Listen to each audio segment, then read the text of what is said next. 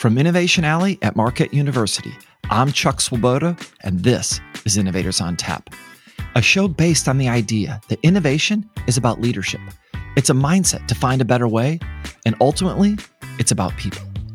This podcast is designed to allow you to open your mind to new ideas and find ways to put those concepts to work, and maybe even change the world. Episode 8 continues our journey to uncover your innovator spirit as we explore the idea that when it comes to innovation, the customer can't tell you what they really need. Today, we'll discover how to reframe your approach to customer input when you want to develop something that has never been done before.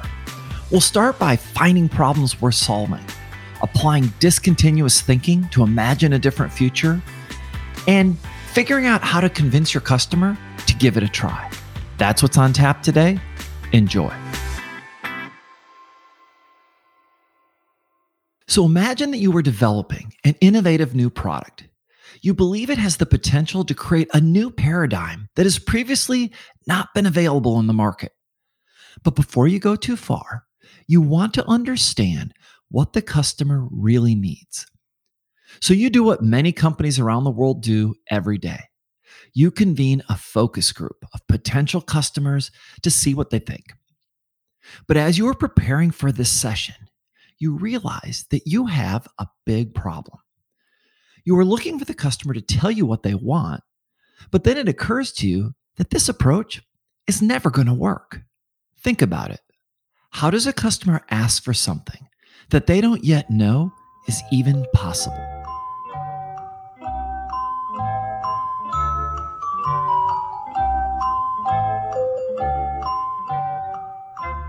They can't.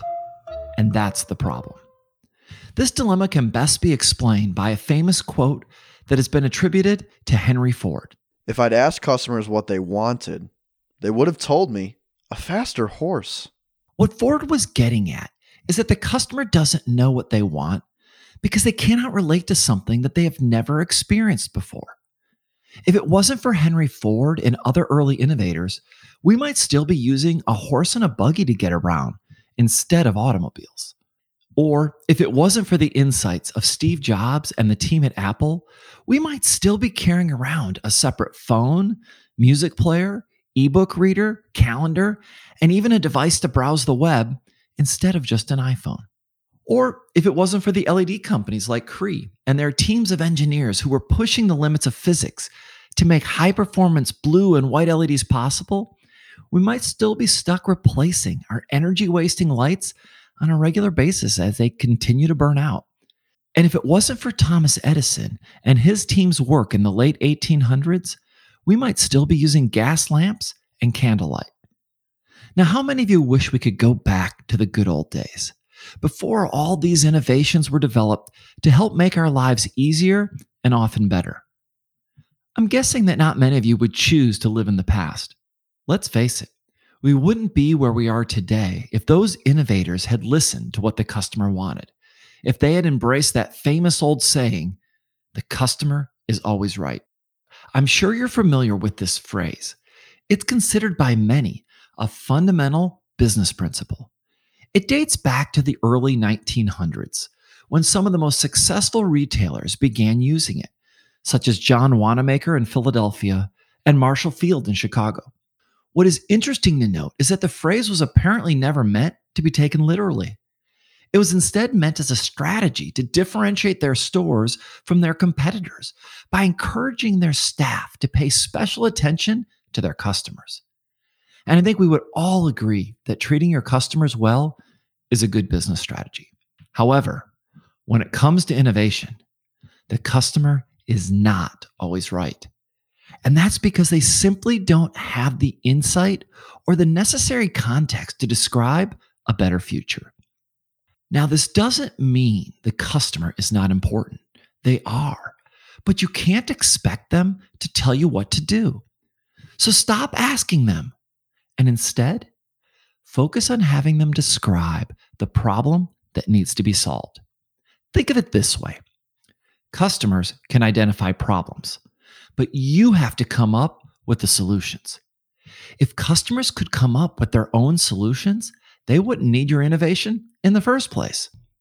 Steve Jobs did a great job of explaining this point in an interview that he did many years ago that is available on YouTube when he said, And the problem is is that market research can tell you tell you what your customers think of something you show them.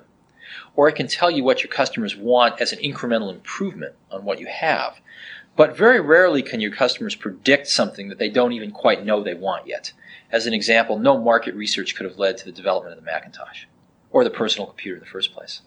What Jobs was getting at is a fundamental truth about innovation that most people forget.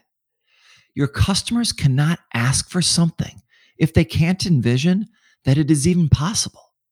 They are limited by their own experiences.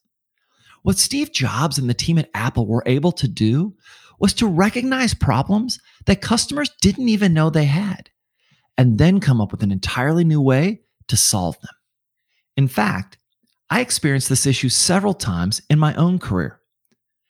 In 2012, when Cree was evaluating the potential market for an LED light bulb, we decided to ask the customer. We hired a market research firm to help us conduct several focus groups where we asked people what they thought about their current light bulbs and what they would like to see improved.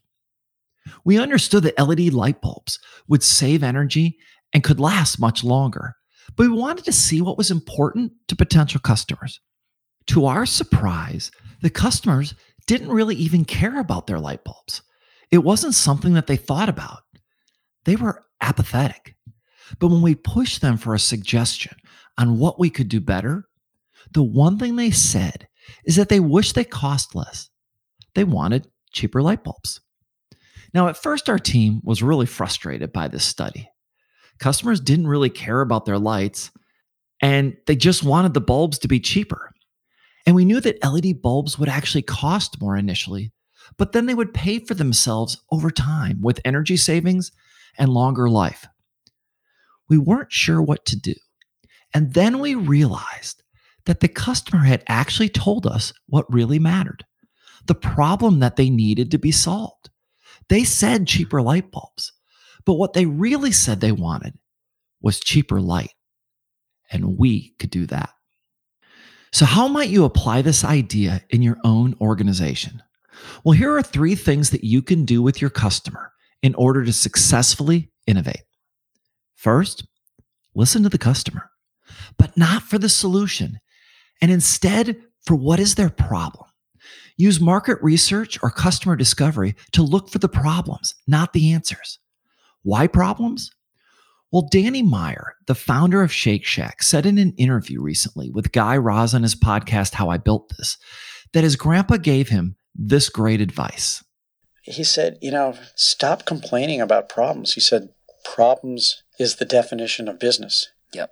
And he said, The people who do best in business aren't the ones with the least problems, or the people who solve their problems better and have more fun doing it with better people. Customers can't tell you what to do but they can illuminate problems, which provides the foundation of a business. Second, once you have identified the problem, think about how you would solve it by going beyond what has ever been done before. You need to apply discontinuous thinking. Now, remember, if you want to innovate, you can't just make a faster horse. You have to invent something new, like the automobile. Our experiences of what has been done before or what is expected are actually boundary conditions that get in the way of new ideas. So imagine that you have to come up with a solution that has never been tried before and force yourself to start in a place that is beyond wherever you're at today.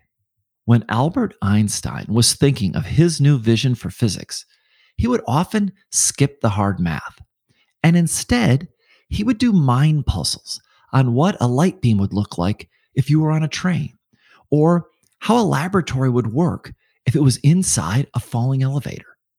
He said, We cannot solve our problems with the same level of thinking that created them.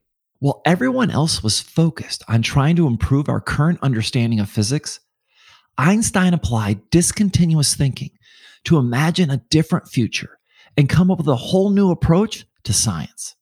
Third, After you have developed a solution, you now have to convince the customer that it actually solves their problem.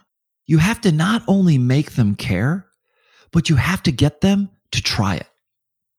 When something is new, especially if it is significantly different from what they are used to, people are going to be hesitant to give it a chance. So don't focus on what your new thing is, but instead on how it makes the customer's life better in some way. And then give them a compelling reason that they should give it a try. What you should not do is focus on the fact that it is new and innovative. That is not a benefit to the customer in and of itself. And it is certainly not a reason for most people to try it. Consider the recent advertising approach of Nissan, where they seem to have made innovation a core part of their TV and print messaging. I recall one tagline from a few years ago that said, Innovation that excites. And more recently, the company produced an ad that was published on YouTube. Nissan. Innovation for today. Innovation for tomorrow. Innovation for all.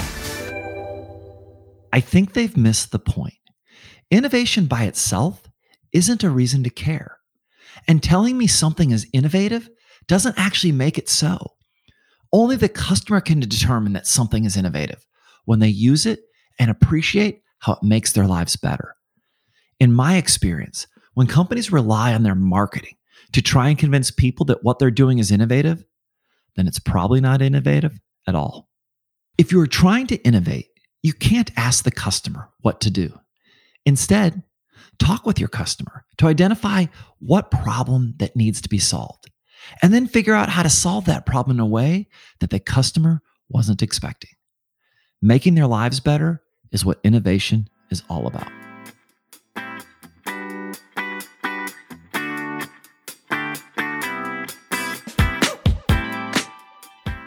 Thanks for listening to this episode of Innovators on Tap, which focuses on the idea that the customer is not always right.